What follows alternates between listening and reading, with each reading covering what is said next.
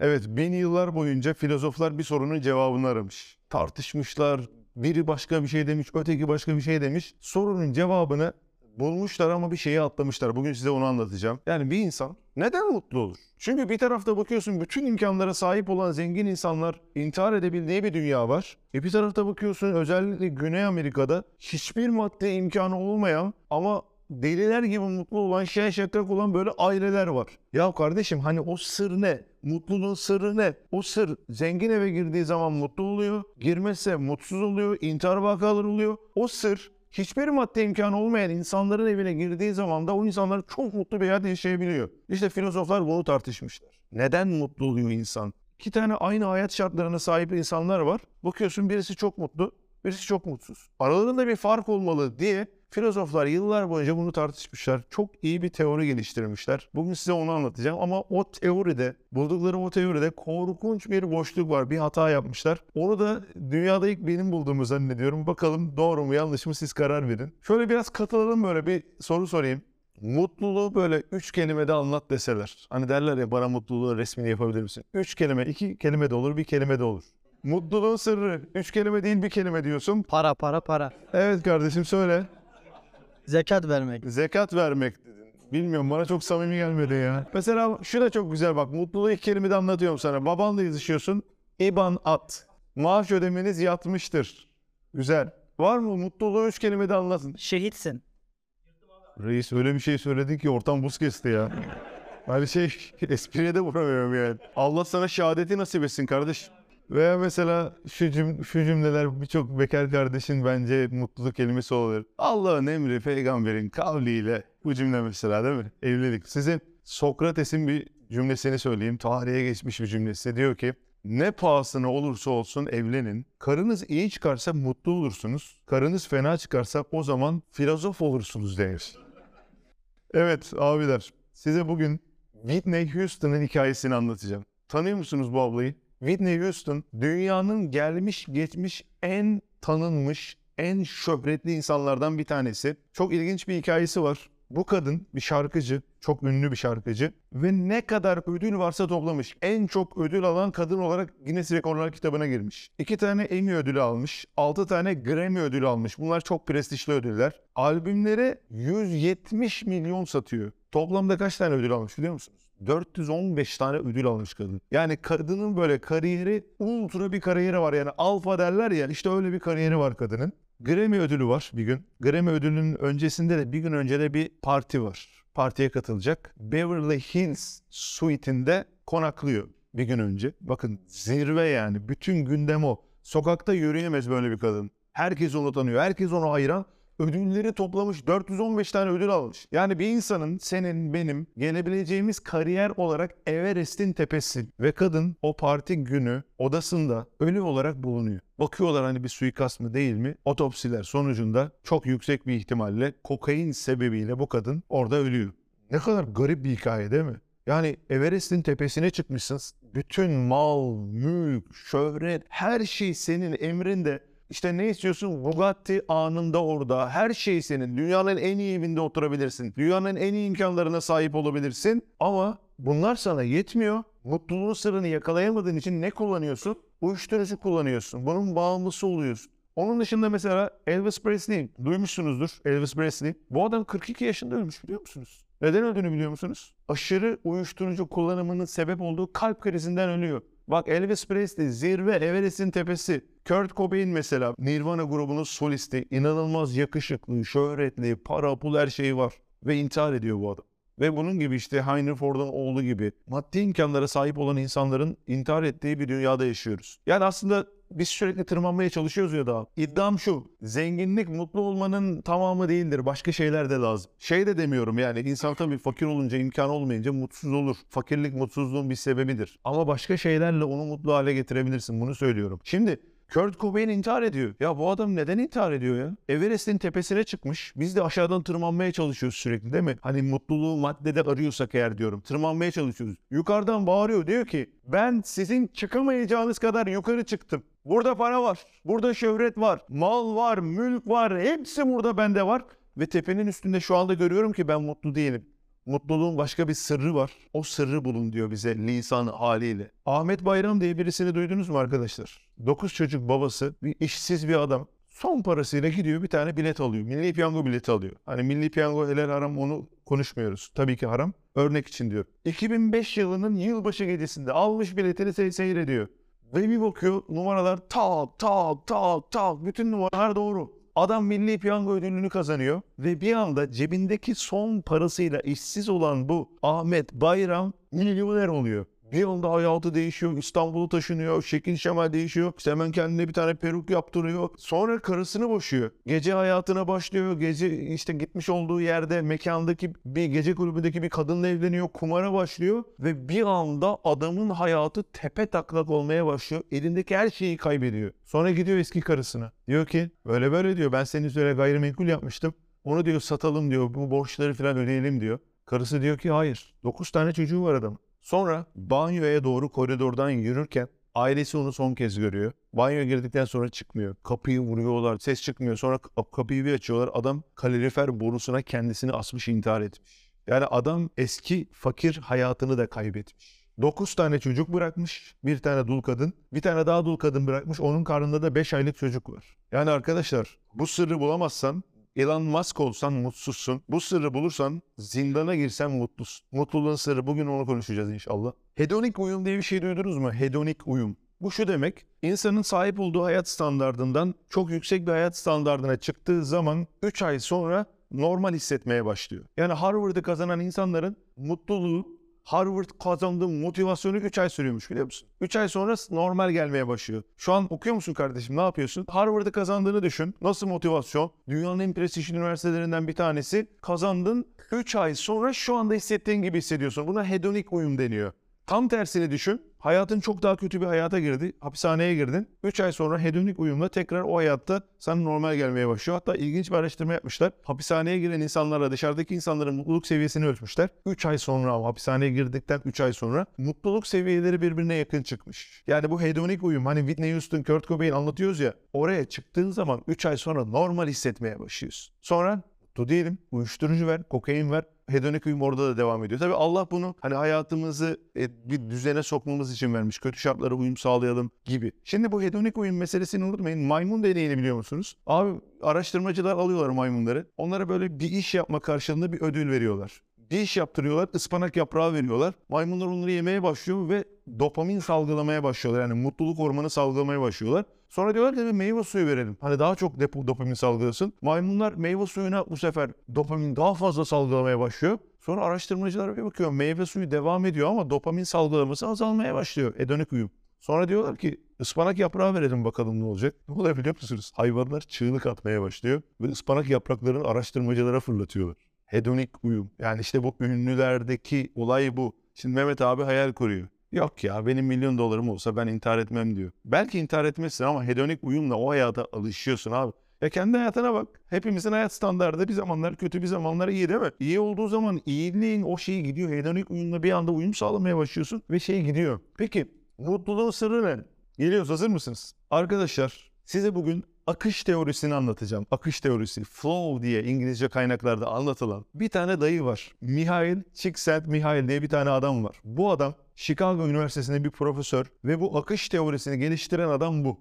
Dünya Savaşı sırasında bu adam bir bakıyor Dünya Savaşı'ndan müzdarip olan insanlar, çile çeken insanlar bir grup çok mutlu, hayat şartları çok kötü olmasına rağmen öteki gruba bakıyor, yakınındaki insanlara bakıyor. Onlar da darmadağın olmuş. Psikolojileri alt üst olmuş. Ya diyor bu, bu sır ne diyor? Yani aynı hayat şartlarına sahip insan biri deliler gibi mutlu. Bir tanesi acı çekiyor, darmadağın olmuş, depresyona girmiş, sıkıntıya girmiş. Bunu araştırmaya başlıyor. 12 yıllık bir araştırma yapıyor. 8 bin tane insanın üzerinde araştırmasını devam ettiriyor. Gözlemler yapıyor ve sonra çat diye bu akış teorisini koyuyor ortaya. Acayip bir şey. Akış teorisi nedir arkadaşlar? Bir işi yaparken odaklanıyorsun, o zamana dalıyorsun, onun dışındaki şeylerden uzaklaşıyorsun ve zamanın nasıl geçtiğini anlamadığın bir akışa giriyorsun. Mesela ben işte Premiere programında montaj yapıyorum. O akışa bir giriyorum, bir bakıyorum 4 saat geçmiş. Ama bittiği zaman diyorum ki oğlum ne zaman akşam oldu ya diyorum. Bak akışı yakalamışım. O flow dediğimiz şeyi yakalamışım. Mesela kod yazıyorsun, yazılımcısın sen.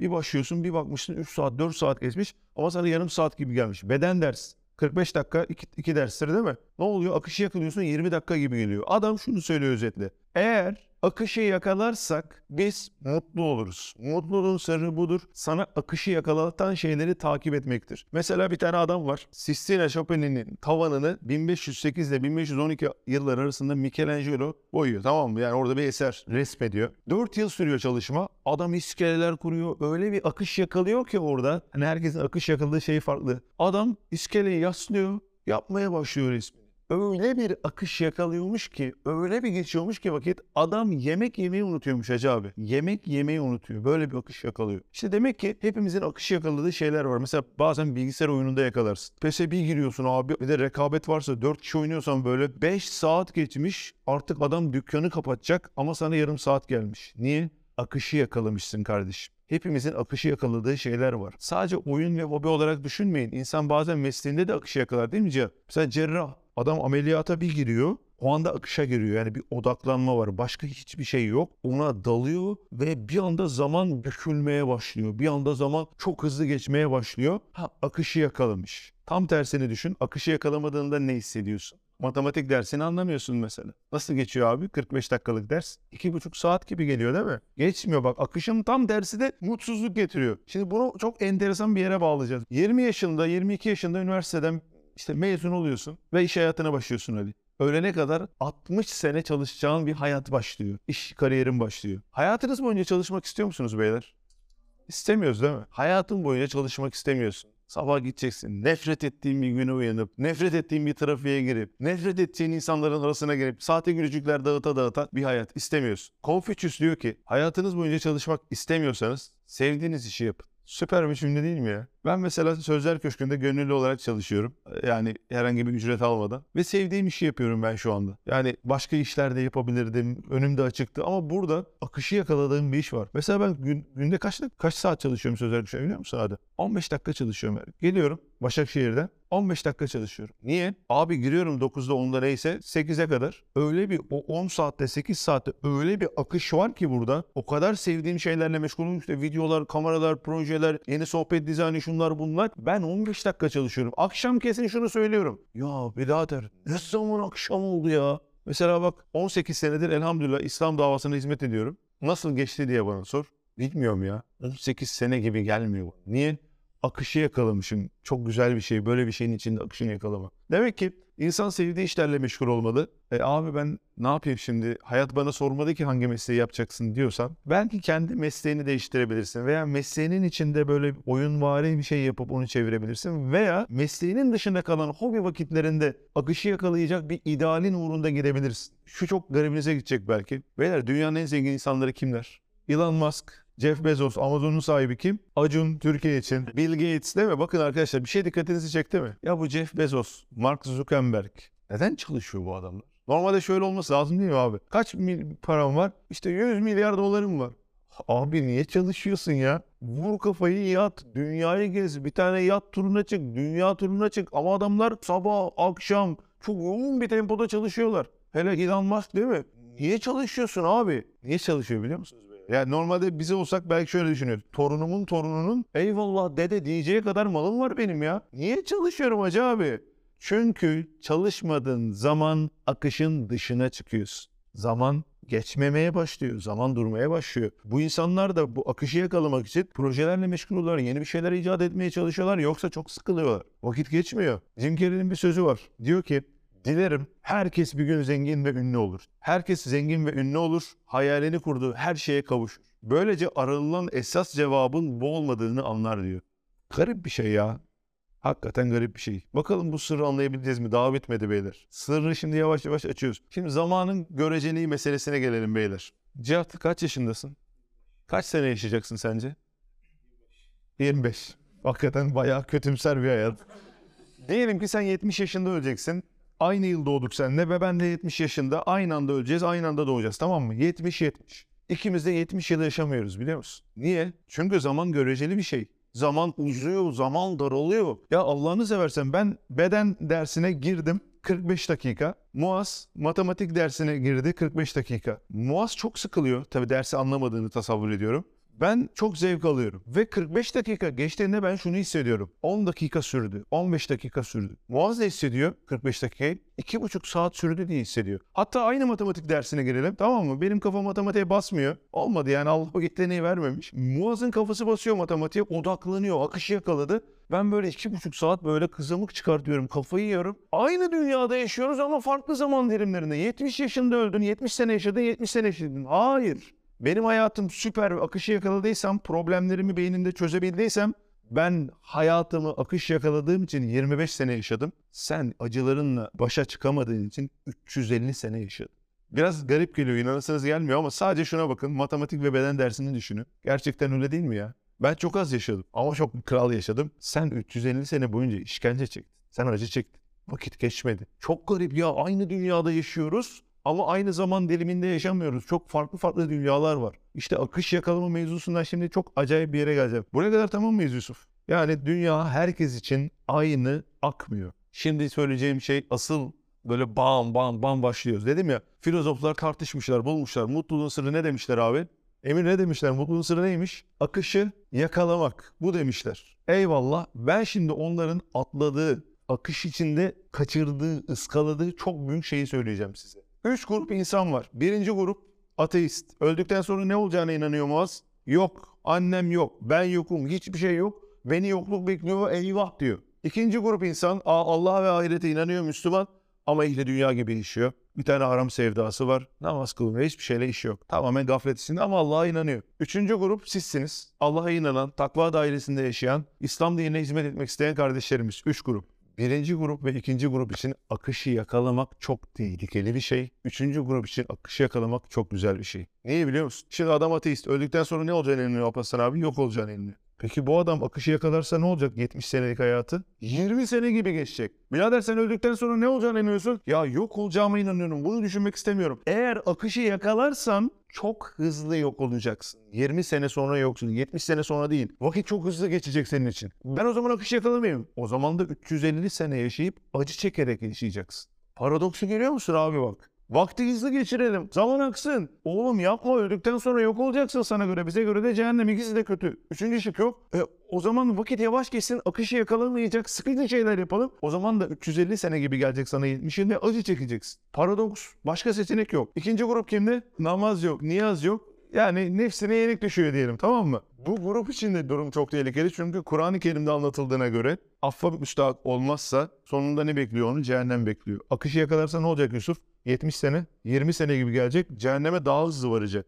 Çok tehlikeli bir şey. Ben o zaman akışı ben yakalayayım mı, yakalamayayım mı? Paradoks. İkisi de çok kötü. Gelelim üçüncü gruba. İnşallah sizler bizler dua edelim. Ne yapıyorsun? Allah yolunda yaşıyorum abi. Hiçbir kötü niyetim yok. Haram falan var mı böyle bir kız arkadaş falan? Yok abi evlendim, barklandım. Ben helal dairede yaşıyorum. Kur'an'ımı okuyorum, namazımı kılıyorum, teheccüdüme kalkıyorum, ibadetimi okuyorum, Kur'an'ımı okuyorum, tefsirimi okuyorum. Böyle bir hayatım var. Akışı yakalıyorsan bir de. O kadar güzel bir şey ki. Arkadaşlar bakın burada 40 tane sözler kışı gönüllüsü burada kardeşimiz var. Hizmet ediyoruz her gün. Biz burada full akıştayız. Bak full. Biri kameramı akışı yakaladı şu anda. 5 dakika gibi geldi dersin başından beri onu. Biri oturuyor premierde montaj yapıyor. Ali diyor ki ne zaman akşam oldu, ne zaman sabah oldu. Abi yetmiyor vakit. Makara tukara sohbet. Namazımızı kılıyoruz, ibadetimi yapıyoruz. Takva dairesinde yaşıyoruz. Her şey çok güzel. Vakit çok hızlı geçiyor. Hani burada şey değil. Sıkılarak böyle yapılan işler yok. Bulaşık yıkayan adam bile burada zevk alıyor. Neden? Allah'ın dinine hizmet etme motivasyonu var. İnşallah bir gün bu benim cennete girmem vesile olacak motivasyonu var. Bu sefer ne oluyor biliyor musun? İbadet ederken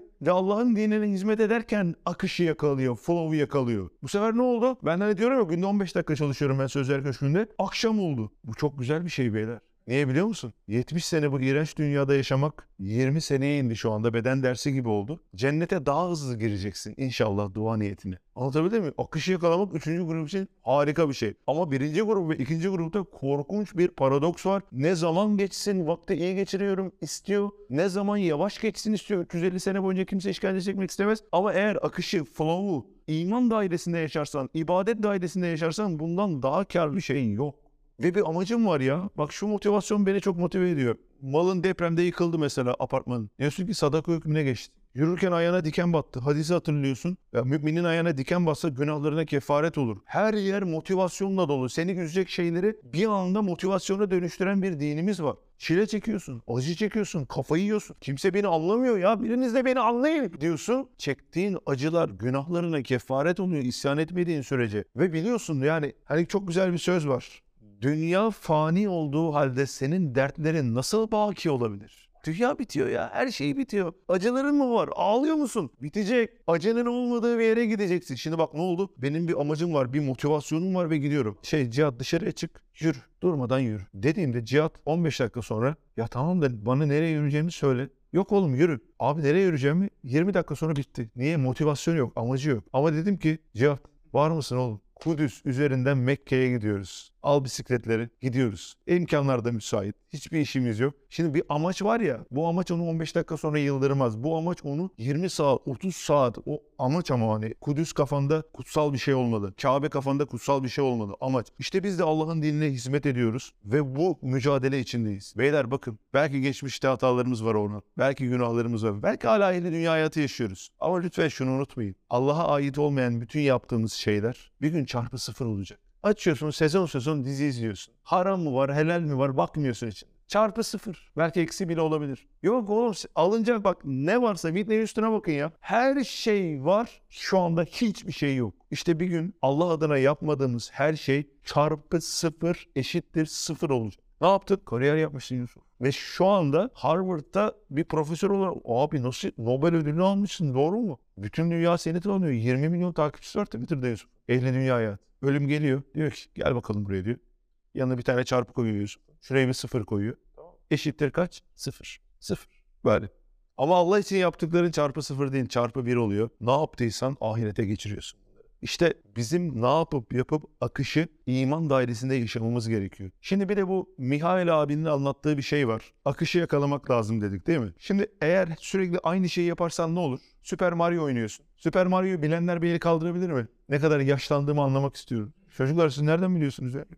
Süper Mario'nun birinci bölümü oynuyorsun. Bitti. Tekrar birinci bölüm. Tekrar birinci bölüm. Aynı zorluk seviyesi. Sıkılıyorsun. Akış teorisinde şöyle bir problem var. Sürekli aynı zevkli akışı yaparsan sıkılıyorsun. O zaman ne yapman lazım? Bir üstlük, bir üst zorluk seviyesine, zorluğa geçmen lazım ki merak, yeniliklerle o akış devam etsin. Eğer sen kendine akışa dair bir şey seçerken çok zor bir şeyi seçiyorsan mesela diyor ki Cihat tamam ibadette bundan sonra akışı yakalayacağım. Bu gece 20 rekat teheccüd. 2 ay boyunca oruç tutacağım. Günde bir Kur'an-ı Kerim hatmi. Bu sefer ne olacak? Yapamayacağı için motivasyon kırılacak. Gerginlik, sıkıntı, stres. Çok basit bir şey seçsen Cihat. 5 vakit namaz kılıyorsun. Tamam abi akışı yakalayacağım ne yapacaksın? Aynı şekilde devam ediyorum.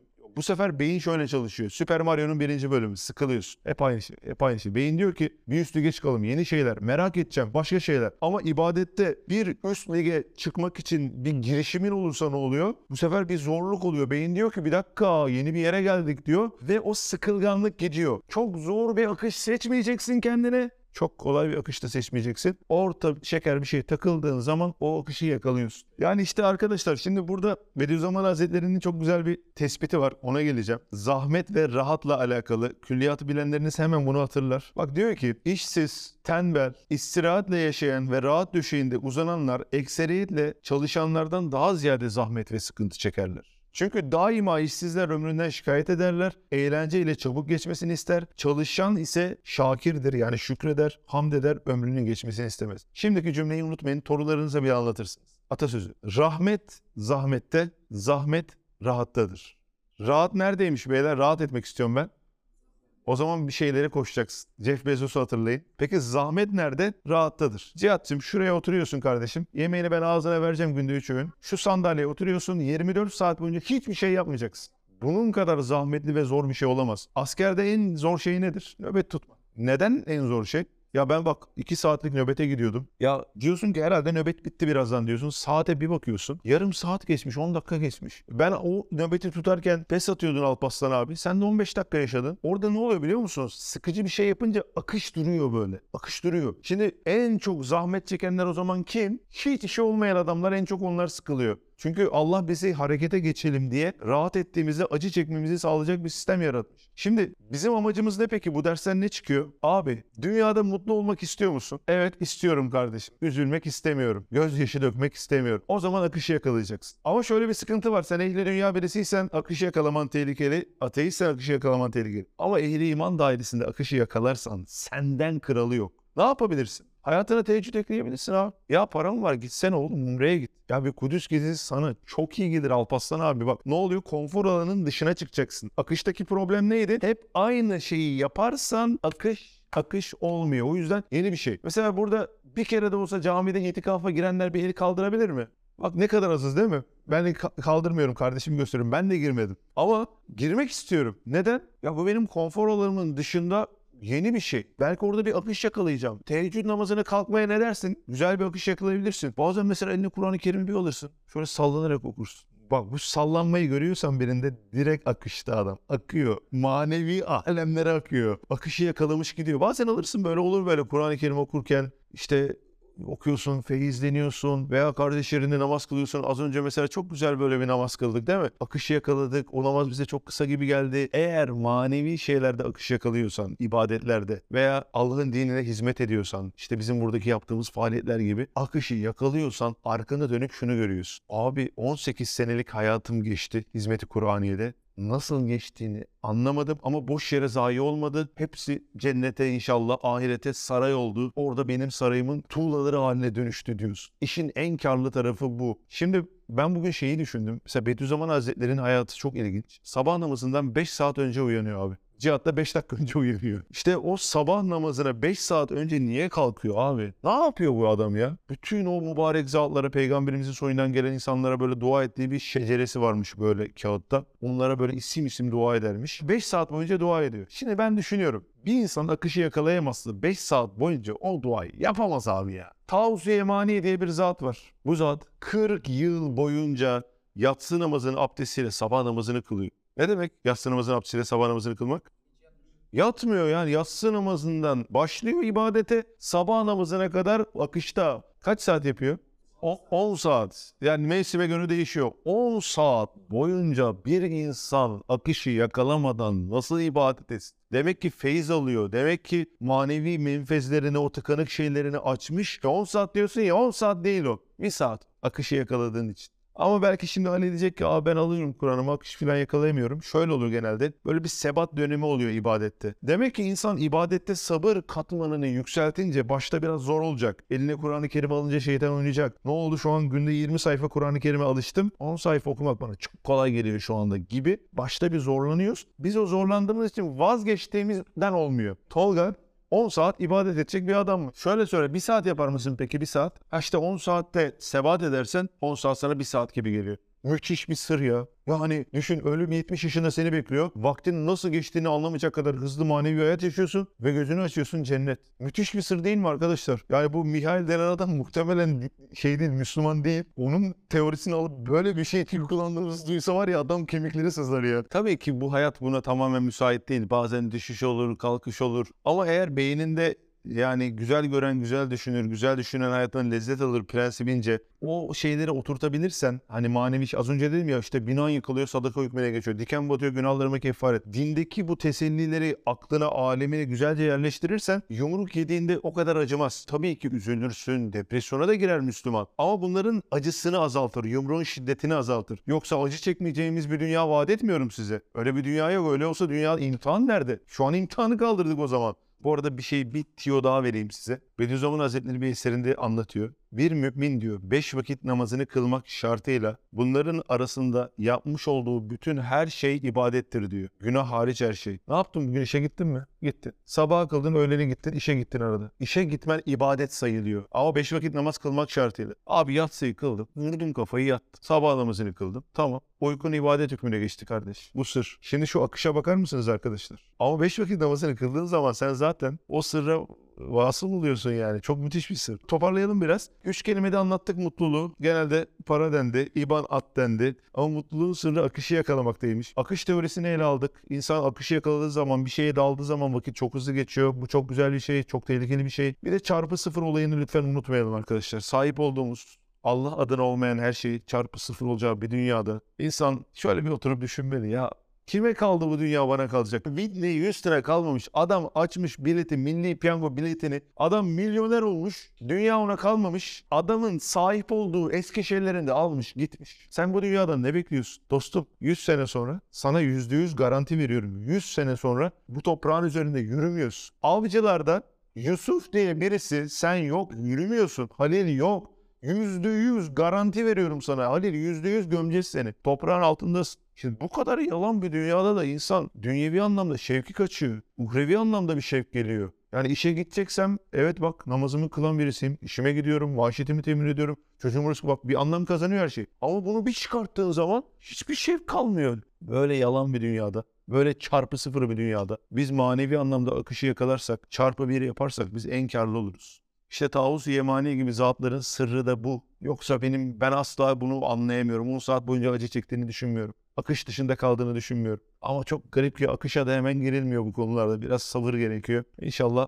bugün hayatımıza bir tık bir şey katalım. Namaz yoksa namaz katalım. Namaz varsa e, bir teheccüd ekleyelim. Bu Ramazan bir itikafa girmeye çalışalım. Şöyle bir müjde vereyim arkadaşlar. 80 yaşında öleceksek bile 60 sene yaşamayacağız. Eğer bu akışı manevi anlamda Taus Yemani gibi zatlar gibi yakalarsak inşallah 10 sene sonra sadece 10 sene sonra cennetin kapısını açacağız arkadaşlar. Akışı yakalarsak.